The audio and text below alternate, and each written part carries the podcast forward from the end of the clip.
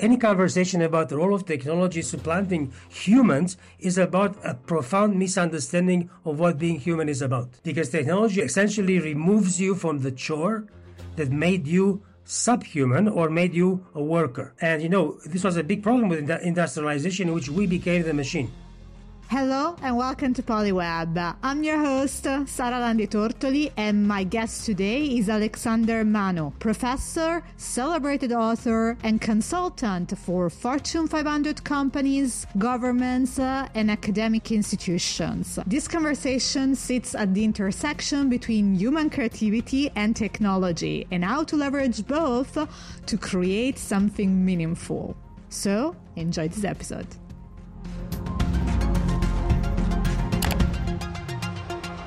So, Alexander, what is the end of the beginning?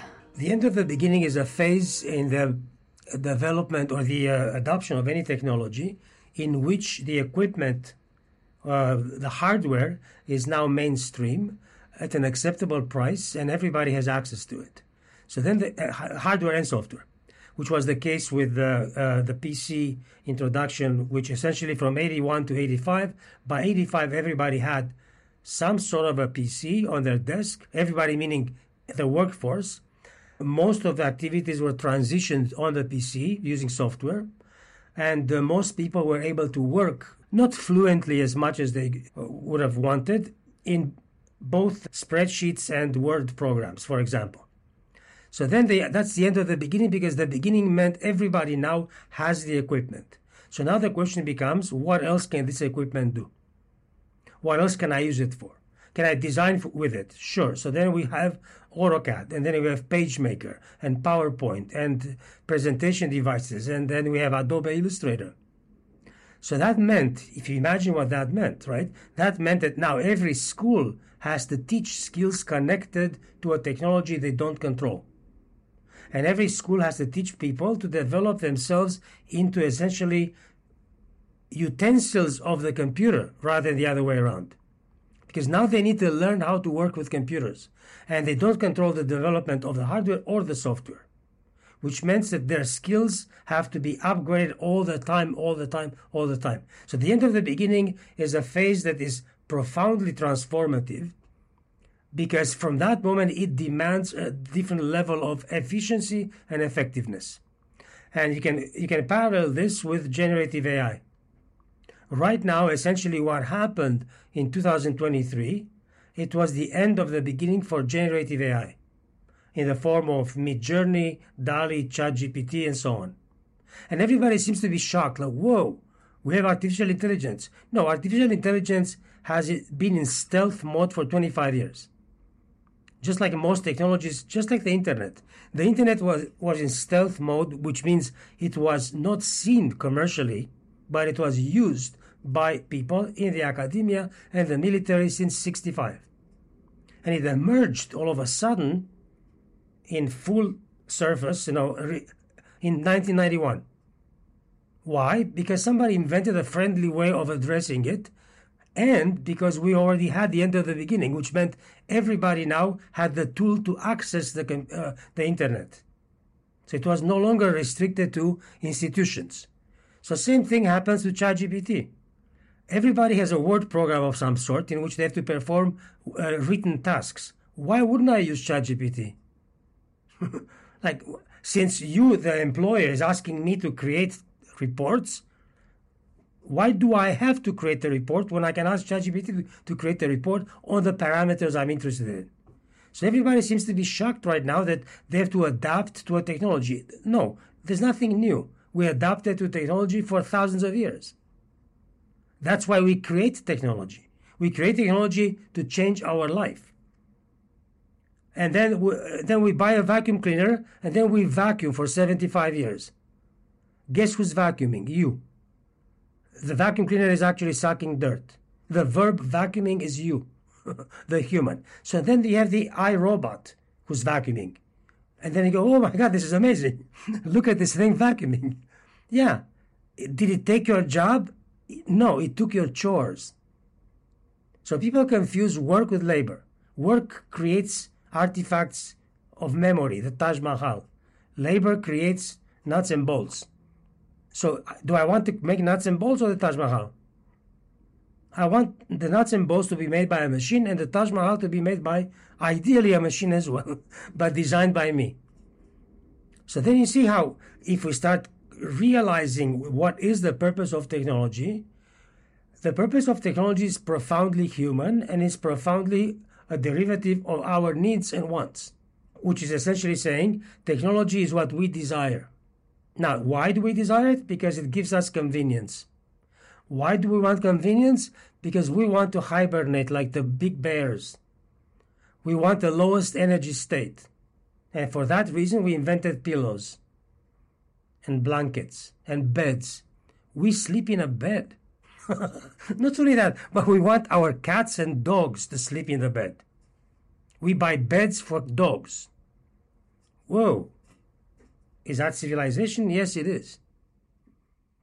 So then you realize that in the moment in which you start understanding what being human is about, it's not about labor. It's not about being in line to buy a product. It's not about going to the supermarket or the uh, department store.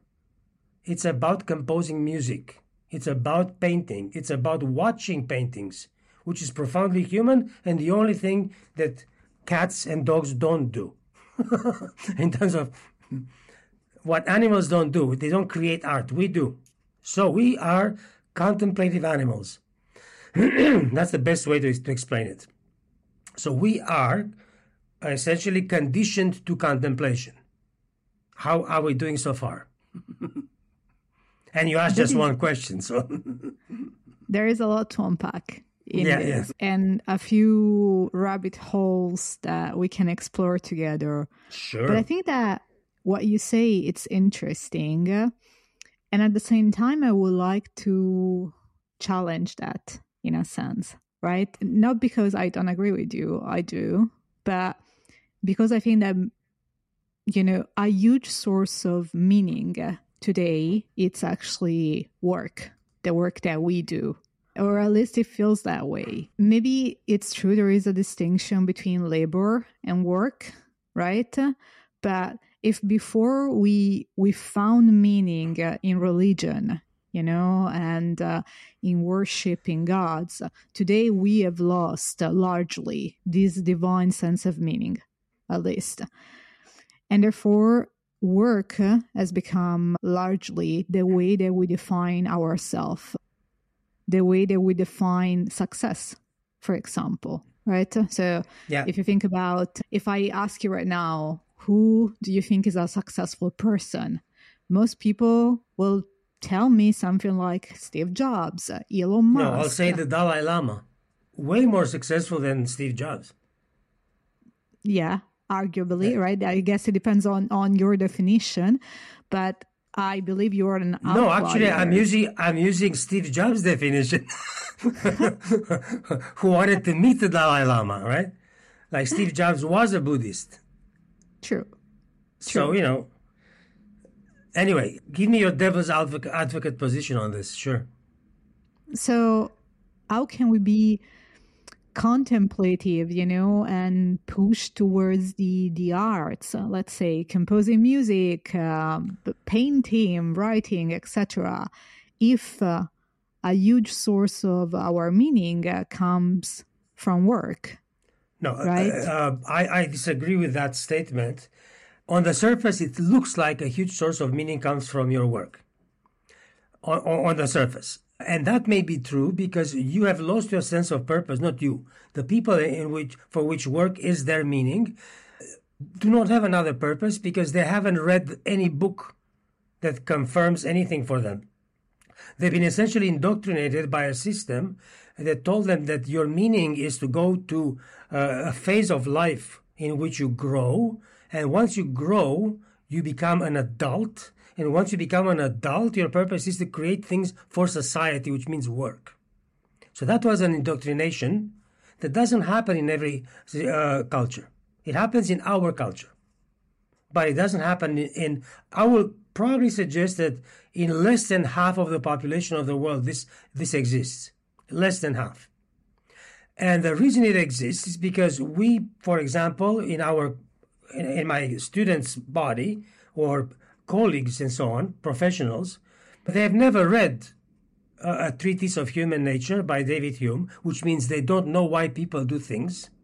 They never read The Sense of Beauty by George Santayana, which means they don't know why people find pleasure in beautiful things and why uh, beauty is an extra sense of humans, the, the sixth sense, right? And why do we have 60,000 museums on the planet? More than anything else, right? You realize we have museums which do nothing. You know what they, their purpose is? To host a painting or a sculpture. You know what the purpose of painting or sculpture is? For you to go and look at it. And then you travel to Paris and you go to the Louvre. And you tell me that your meaning is your work. No, your meaning is to make money to go to the Louvre. in the end. so then, they've never read The Human Condition by Hannah Arendt that explains labor, work, and vita activa, the active life. So they don't understand that labor is about life itself, so you put food on the table, but work is to create a distinctive, different thing from nature, which is the Taj Mahal. And then you realize, wait a second, where does the Taj Mahal come from? From the idea of my work is my meaning. No, my work is to create meaning, which is different. So that is real work. And that doesn't mean that that's my job, right? So, so that's another confusion between work and your job. So of course I, I, I'm passionate about what I do, and it's my meaning, and it's my destiny. But I don't call it uh, labor. I call it work, and it's the kind of work in my defin in Hannah Arendt's definition of work, which is worldly, creating worldliness, right? Creating the extraordinary. And people say, yeah, the machine will replace me. Absolutely, it will replace you, and good for it. And guess what you are going to do? You're going to do nothing or create worldliness you are either going to accept the fact that you are not meant to work for money, and people are very confused also by the idea, but if the machine replaces me, where does the money come from? Do you know where the money comes from? So here's the thing it's a very simple thing that people don't understand corporation, individual, right? Individual hired by the corporation. The individual makes stuff. The stuff goes to the market. The market sells it, the money goes to the corporation and the government in tax.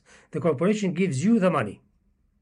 Then you are replaced by the machine. The machine makes three times more than you do because it's more efficient. So in the market, you have three more things which make more money, which goes to the corporation, which goes to the government, which gives you basic income. And the corporation still makes a lot of money. So everybody makes the profit they made actually way more than before and nobody works, let's say, and the machine serves the purpose of the machine, for which people invent machines. the purpose for which we invent machines.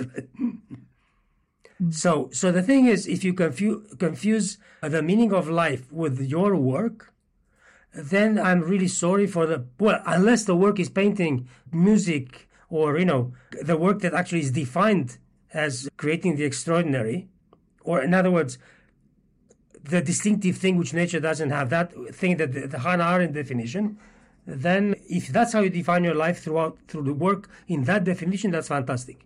And then you realize that life is about contemplation. And if you look at the definition of contemplation, well, I have a chapter in my previous book. The ending of the book is the contemplative interval, which is what I think the next thing is. The next disruption is uh, the contemplative interval because we have technology that will take care of everything else. And this is where people need to learn how to contemplate. Like they physically need to learn how to let go of things and, and understand that contemplation has a lot of dimensions of meaning. And then they, if you find meaning in contemplation, you go, whoa, that's amazing. I never knew I could contemplate like that. how do you contemplate then? If that's the the end goal, the end purpose. I have rules. I have okay. No, I have no. I have a whole uh, presentation I give about the contemplative interval, the idea of contemplation. So, I can send them to you. I don't know if it's because it, it takes. There are about thirty different ways to to set your mind. Okay, so it's like so a separate I, rabbit hole.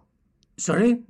it's like a separate rabbit hole. Like yes, it's a, it's a it's actually a thing by itself in my view. Okay.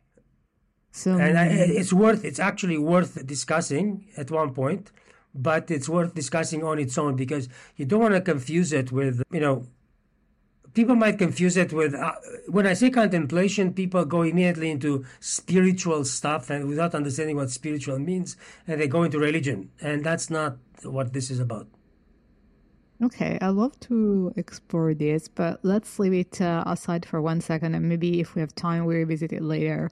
Sure. Because what you're telling me right now, you know, is that like work in the Hannah Arendt definition, you know, that like that is creating the extraordinary. Mm-hmm. So mostly is tied to the concept of the arts, right? Of human creativity is the new definition of meaning, or it has always been the definition of meaning for men. But what happens when AI does this uh, better, you know, than uh, a human itself? Because generative AI, and that's how we started the conversation. Mm-hmm. It's all about inserting a prompt, and DALL-E or Midjourney can produce a painting that is better than most humans mm-hmm. can do. Some AI application can produce music, right? They can produce entire videos. Uh, like soon they're going to be as good as an entire Hollywood crew production, you know? So, what happens when also that is taken away? Well, that's what my last book is about. It's called Transcending Imagination, AI, and the Future of Creativity. So let's let's define what is art, or what is design, or what is the thing that we call. First of all, what we call art is the end result. We don't call art the, pro- the process. Uh, same thing in, in design. Uh, essentially, we had this mistake for many years in calling, and we make this mistake with many things. We make this mistake with the word innovation. We think innovation is a process. No, innovation is an outcome. The process is design. So we make that kind of mistake with art as well. The object is art. The building is art. The process of that building is architecture. So uh, Taj Mahal is art and the process of getting there was architecture. So we have a thing called the manifestation. So that's what we see, right? Our senses see the manifestation. How do we get to the manifestation? So what, what DALL-E produces or Midjourney produces is the manifestation, right? We agree on this. All right. How do we get to the manifestation? Well, we have two other things intent and articulation. They intend to create something and the articulation of creating something, which now we call the prompt. But in the past, it was just an abstract definition of what do I want to paint. So the thing is, there's a famous painting in Canada, famous because it was very controversial. Barnett Newman. It's called The Voice of Fire. And if you look at The Voice of Fire, it's a gigantic painting which was bought by the National Gallery of Ottawa, of Canada, in Ottawa. It's a very, very large painting, a few meters tall, and it's essentially a blue background with an orange stripe. So it's blue and orange, one stripe of orange. I think they paid at the time $2 million. Today is worth 50 million or so. And then the people started writing newsletter, uh, news, sorry, letters to the editor complaining how our government spends our money because my child could paint that. Yeah, your child can paint a blue background with a orange stripe. But Barnett Newman did not paint the blue. Ba- Barnett Newman gave an image to the idea of the voice of fire. So he illustrated the voice of fire. It happens that it looks like an orange stripe on a blue background. So the thing is, if you look at art as intention, articulation, and manifestation, which is, you know, David Bohm, famous physicist and philosopher, he looked at the universe as energy, matter, and meaning. In other words, if you don't have meaning, it doesn't exist. Who gives meaning to art? Not DALL-E. You, the human. So you are the sentient part of the equation. And I work, I did hundred, maybe 200,000 images in Midjourney. Midjourney would have not done anything without me. It doesn't do it by itself. So I needed to have the intent of creating something. I needed to be able to articulate what I want to create. And then I will let Midjourney work with me, just like I did this with Excel spreadsheets. You know what Excel spreadsheet does? Articulates nothing, has no intent, it has a manifestation called the result. You know who does the intent? You. You want to know how much money you have. You know who does the articulation? You. You enter sums in a budget. And then you enter a formula. And all of a sudden, Midjourney equal Excel spreadsheet gives the result. And you are very happy with that. and you don't say, hey, this took away people's uh, uh, jobs. How about my desire to make our, our mathematical calculation? How about my kids learning math or not learning math? I mean, uh, what will happen if they don't learn math? What will happen to their life? Oh my God, their life will be a miserable existence because now they don't have to divide things by 2000 or they don't have they don't know this formula. So we do we do this all the time. We shortchange what the meaning of life is all the time. Because essentially, any conversation about the role of technology supplanting humans is about a profound misunderstanding of what being human is about. That's what it is, because it's not about technology. It's about you not understanding, you the human, not understanding the role of technology in your life and why you invented that technology in the first place. And all of a sudden you start saying, hey, let me play the devil's advocate. How about the right of Leonardo DiCaprio to charge $20 million for a movie? You know what? I'm sick and tired of Leonardo DiCaprio. I don't want to see him in every movie. I, I will have no problem. Don't forget something. Donald Duck was a drawing. and people were very happy for tens of years to see Donald Duck. That's what I want. I want Donald Duck made by computers. And that's the end of my speech. so, does technology make us more human or less human? Absolutely more human. Because technology allow most hum, human in the human in the in the best definition of human, because it essentially removes you from the chore that made you subhuman or made you a worker. And you know, this was a big problem with industrialization, in which we became the machine. And that, and that was observed by many people. You know, you work, you know, Hannah Arendt also talked about this guy who works with a jackhammer, you know, crushing asphalt on the street. And he's shaking like this. Is that being human? is that what humans are meant to be? Shake? Is the human shaking or is the machine shaking the human? So you see that, you know, we go in circles like that, thinking that, and I'll tell, and, and it's clear why. Okay, because think of it this way: if I'm saying this technology will replace this, this, this, this, and that, the creativity will be actually enhanced because it will be a partnership between people and technology, and we'll create things that are transcending our imagination, meaning things we don't even imagine that, that's the point of transcending imagination. Imagination actually, uh, people think imagination is something miraculous. And you know why? Because they don't know what the word means. And, you know, I wrote a book, The Imagination Challenge. People don't know that imagination actually is limited to what you know. You cannot imagine what you don't know. You know, cannot see. It's a, imagination creates images of objects or ideas not present to the senses. So it creates it in your mind. So if I say the Statue of Liberty, you see it in your mind because you've seen it before. But if I say Bruegel, you see, you see zero. You see nothing. Because you've never seen it, right? So your imagination is limited completely. And, and the expression limited only by your imagination has exactly that meaning, limited only by your imagination. and so so the thing is, once you work with DALL-E, or, or sorry, Midjourney, and you see what it can produce, in a, in a, for example, when you give it a, a, a very intelligent prompt, which is not an archetypical prompt, because that's another issue with people. People ask me, Journey, design an office chair. Do I need another office chair? Is that a proper use of a new technology? Design something that I can design? No. A proper use of a new technology is to do stuff that I've never tried before.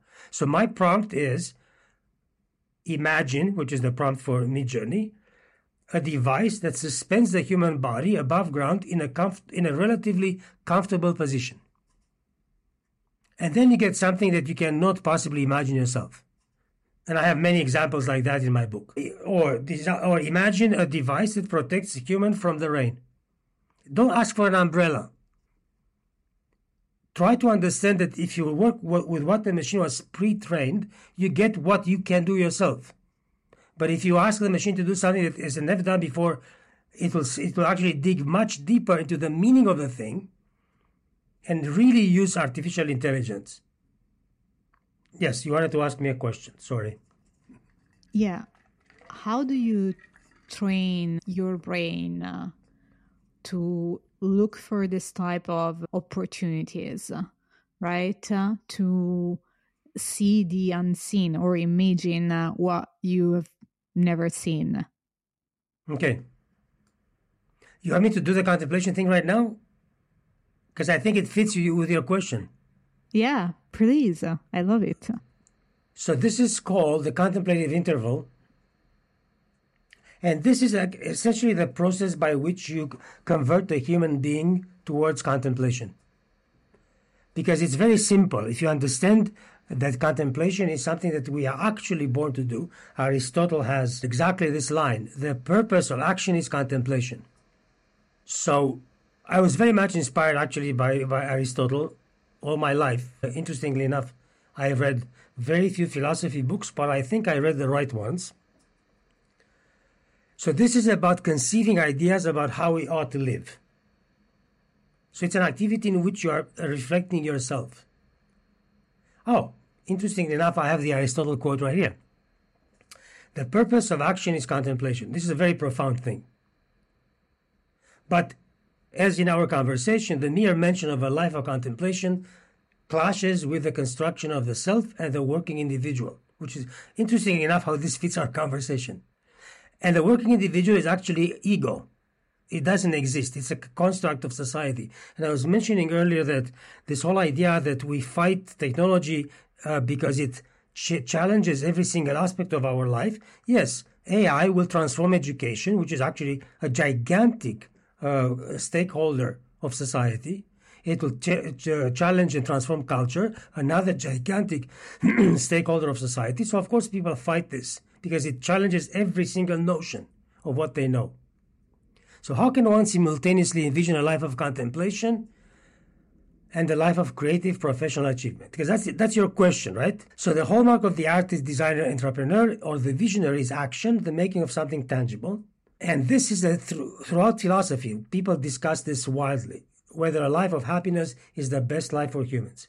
No, happiness, which is different than contemplation, right? Is it possible to reconcile happiness with virtue, which is at Plato right now? The goal of a good life is both to live a life of pleasure. So the thing is how to, to essentially reconcile virtue and pleasure. Because virtue pleasure might be seen as a as a vice, right? And define virtue instead.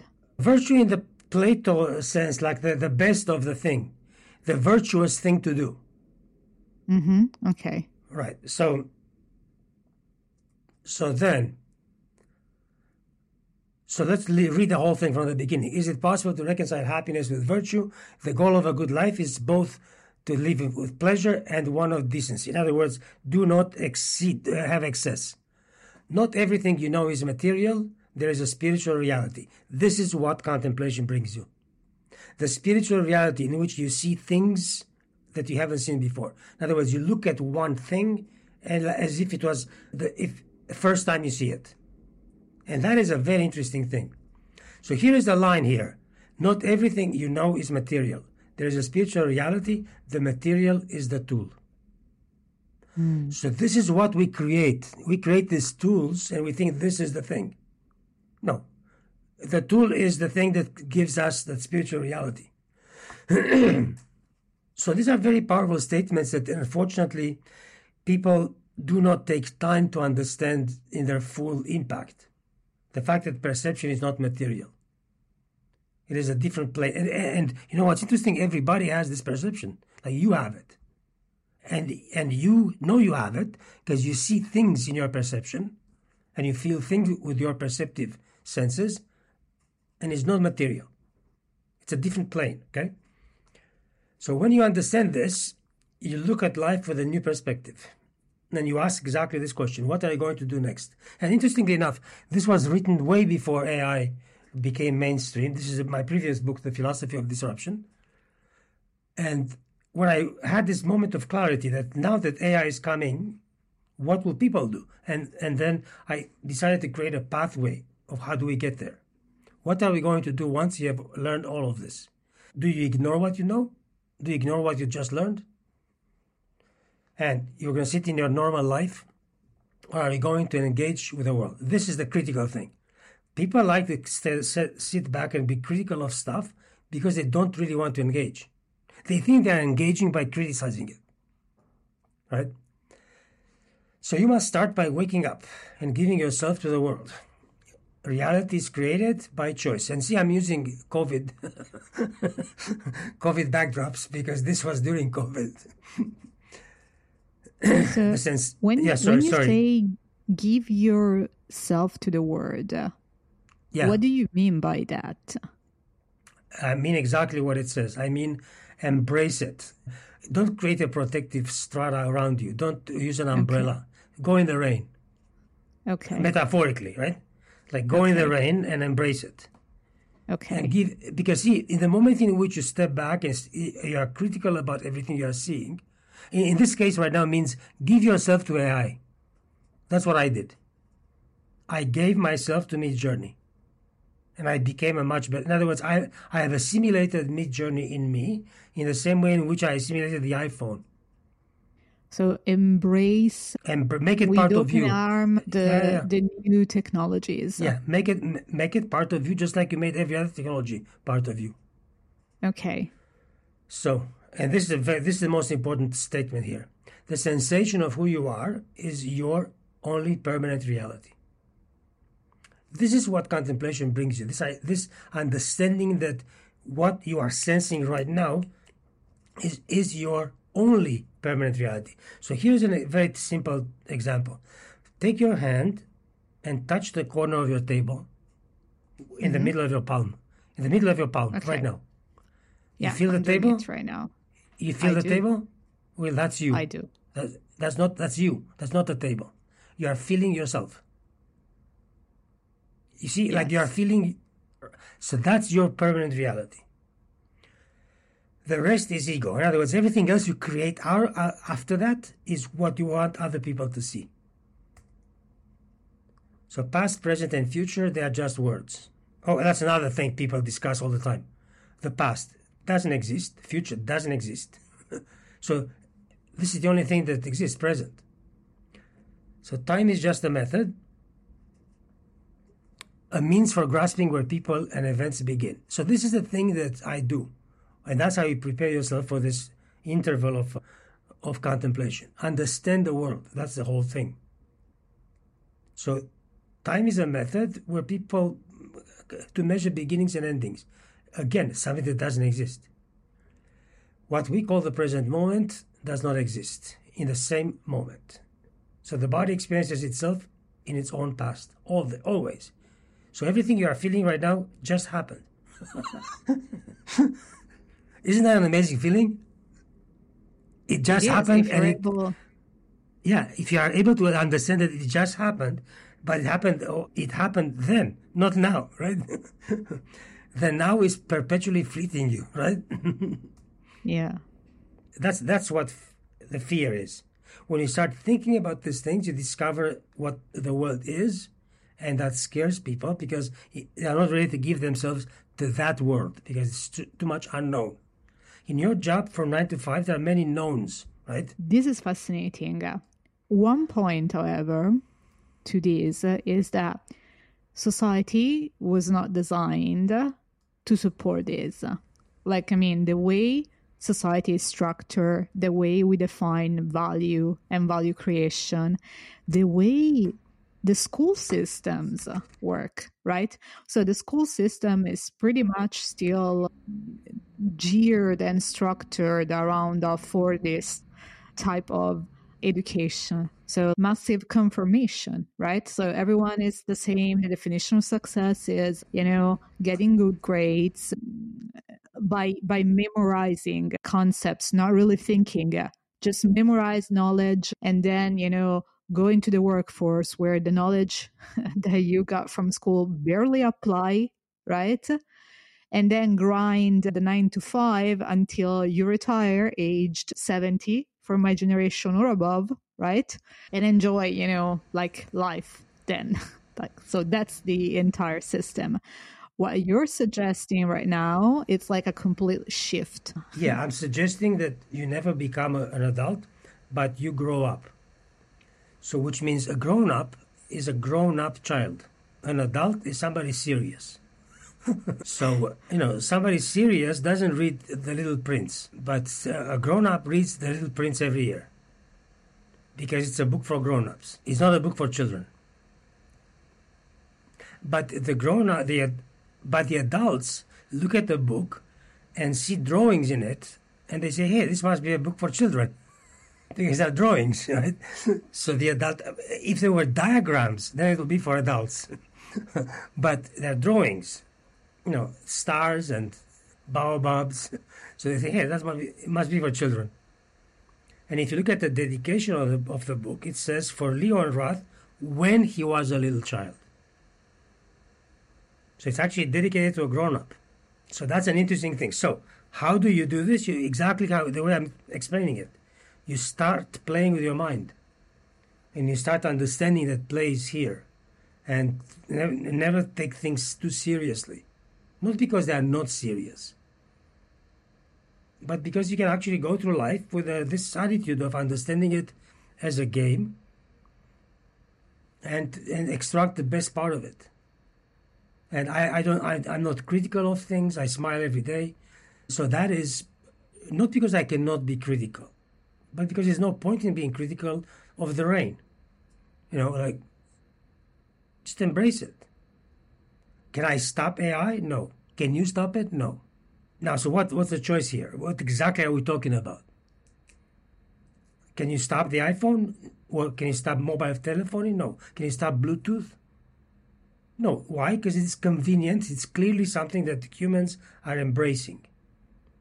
So if, if this makes human life better for whatever reason, because people want to be communicating with other people. People want a variety of stages on which they can show who they are. That's Facebook.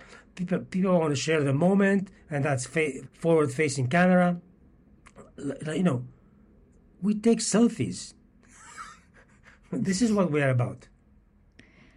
So it's true that we cannot stop it and i'm i'm like a techno optimist largely right? So i believe that in the long run these would be for for the positive right? Uh, so every technology if you look at it as improved the quality of our life the way we live historically right? And i believe this is so as well with ai however i believe there is a difference between this technology and every other technology that we had so far meaning uh, this technology could potentially make decisions on its own, right? We're not there yet. So you still need human inputs. But, you know, I've been playing around with some uh, AI agents. There are like, they're starting, you know, to pop up. They can sort of make sort of rudimentary decisions based on you know some inputs that you give that you give it and execute increasingly complex tasks right so it's not just generate an image, but is generate an image and then publish it, turn it into a digital product and sell it. So that's the overall the overall gist. And it's I think it's almost sure that this is going to have an impact on you know the the job market, um, future of professions, uh, right? And while I think that AI is an incredible opportunity for the individuals, I see society as a whole, right? So co- the collectivity, heal prepared to handle this from a corporation that you know don't know how to do it because there is the concern regarding data privacy and data ownership to governments uh, that still organize everything around the concept of work uh, right? The normal 9 to 5 employed job right? So how can the society, the collective side, embrace technology, new technology, or technologies such as this one, right? I don't want to give a prescription to uh, people in society because they need to go through this mourning phase. They are going through this, uh, uh, you know, five stages of grief. So they have to actually learn how to let go of a couple of things. But one of the things you need to do is be optimistic, learn as much as you can about it, not not with a sense of danger, but try to see the the opportunity in everything. And I think it's very easy to focus on the danger and say it will kill us all. What exactly will be the benefit for AI to kill us all? Like, why would AI want to kill us? And nobody's actually explained Uh, this the answer to this question. People that are afraid of AI at one point ending humanity don't articulate the intent. Like, why would AI do that? But can AI work without electricity? I don't know. so, I don't know. Can we unplug it? Sure. but did we show any inkling of unplugging anything else before, which we knew was killing us? Don't forget, the thing that killed more people than anything is called the knife. So then you realize, wait a second, am I afraid of what? Because you know, too much penicillin can kill you as well. So it's not the thing itself that can kill you, it's the intent. So now, who designs the intent? Well, somebody who benefits always. What is the the benefit of? So, my attitude towards this is always how can I use it? How can I become a better human with it? Exactly the way I dealt with computers, the way I dealt with uh, uh, floppy disks, which people might not know what they are, the way I dealt with the pixels, and you know, uh, I, I haven't seen a lot of people complaining that uh, the digital camera has put Kodak out of business or Fujifilm, or you know, I haven't seen anybody complaining that Polaroid has disappeared. But hey, now Polaroid is back. Oh my God, amazing! Humanity is back. Polaroids, we can take Polaroids. Really? Yeah. How, as a business, uh, you know, can you take advantage of these technologies and survive and thrive? Furthermore, as opposed to being swept away by it. Well, well, which is the case for some industries, uh, right? So, like, I think about, I don't know, customer service is a likely candidate uh, to be fully replaced. There are others, of course. Sure. And then you realize that this, the jobs that get, so the first place where automation goes is in repetitive work, right? And mm-hmm. we are totally fine with that. In the moment in which automation goes into uh, autonomous type systems in which they can actually think for you. And then you start displacing people which are customer service people with bots, which is the case of this app. Uh, this Squadcast has a bot who's not able to answer any questions. but gave me all the wrong links when I asked about how to change the background. What is the alternative? To have a human at the other end waiting for you to ask a question, right? Mm-hmm. So essentially, that human has no other purpose except to wait for you to have a problem. So we are creating a world in which people need to respond to your problems. And then you are complaining when the people are displaced by a machine responding to your problems. when in the end you are the originator both of the machine and the person because you have problems. so you need the question answered, right?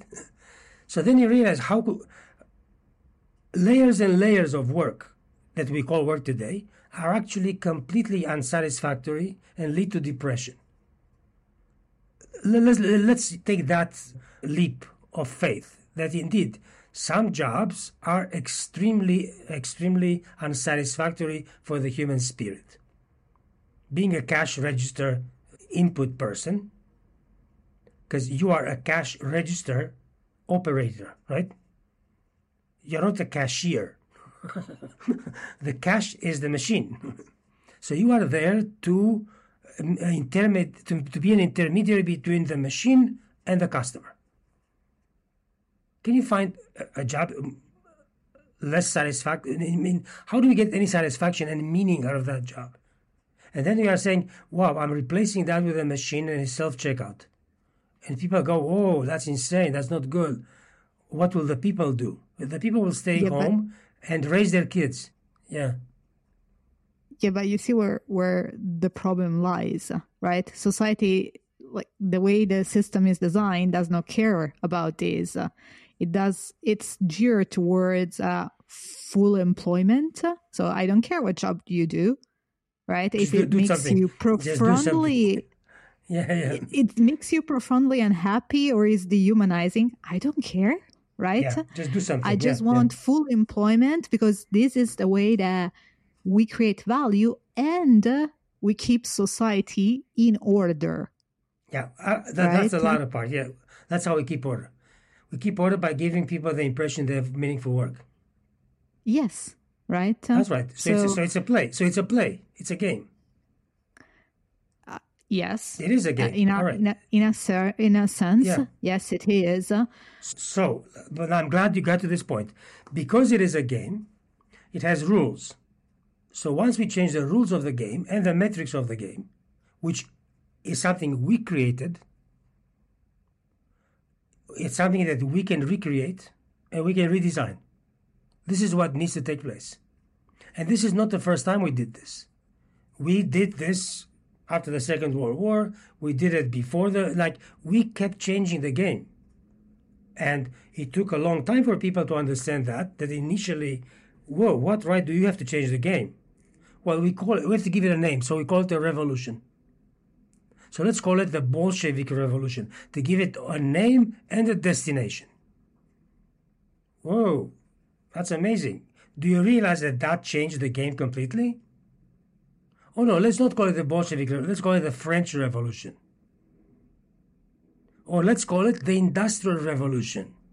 Oh my God. So, see, the word revolution allows us to actually implement these changes, right? It's an ideology more than anything else, right? So, we use words to transform our being. Fantastic.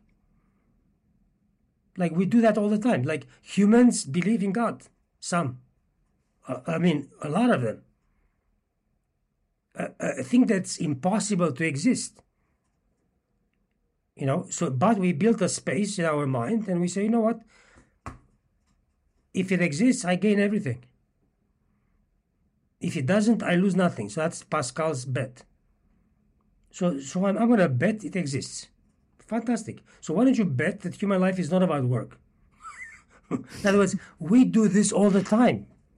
So we know how no we meaning all of us we know how to do this we understand that this is a game but sometimes it's convenient to forget. okay. Alexander, Yes. is there a rabbit hole that you would like to go and we didn't go into yet? No, I think we did a lot of good. Because I think we, we explored uh, the depth of uh, the despair and gave people a tool to get out of it. So, Alexander, thank you so much for your for your time and for your incredible insights today. Your book, uh, Transcending uh, Imagination, Artificial Intelligence, and the Future of Creativity How Will AI Reshape the, the Creative Process, will come out on April 2024, if I'm Yep. not mistaken. Yes. Okay, so we will put Available at your famous available at all online and other stores. Okay, we will put the links to these and all the resources that we mentioned in the show notes. That's all from today's episode. Thank you so much for watching or listening. If you find this episode valuable, you can subscribe to our YouTube channel or to the Polyweb podcast on Spotify, Apple, or your favorite podcast app. It will be fantastic if you could leave us a rating, a review, or a comment, as this really helps other listeners find the show. All the resources mentioned in this episode will be linked in the description and in the show notes. See you on the next episode. And if you cannot wait until next week, you can watch this episode right here that relates to some of the things that we talk about in this episode. Bye.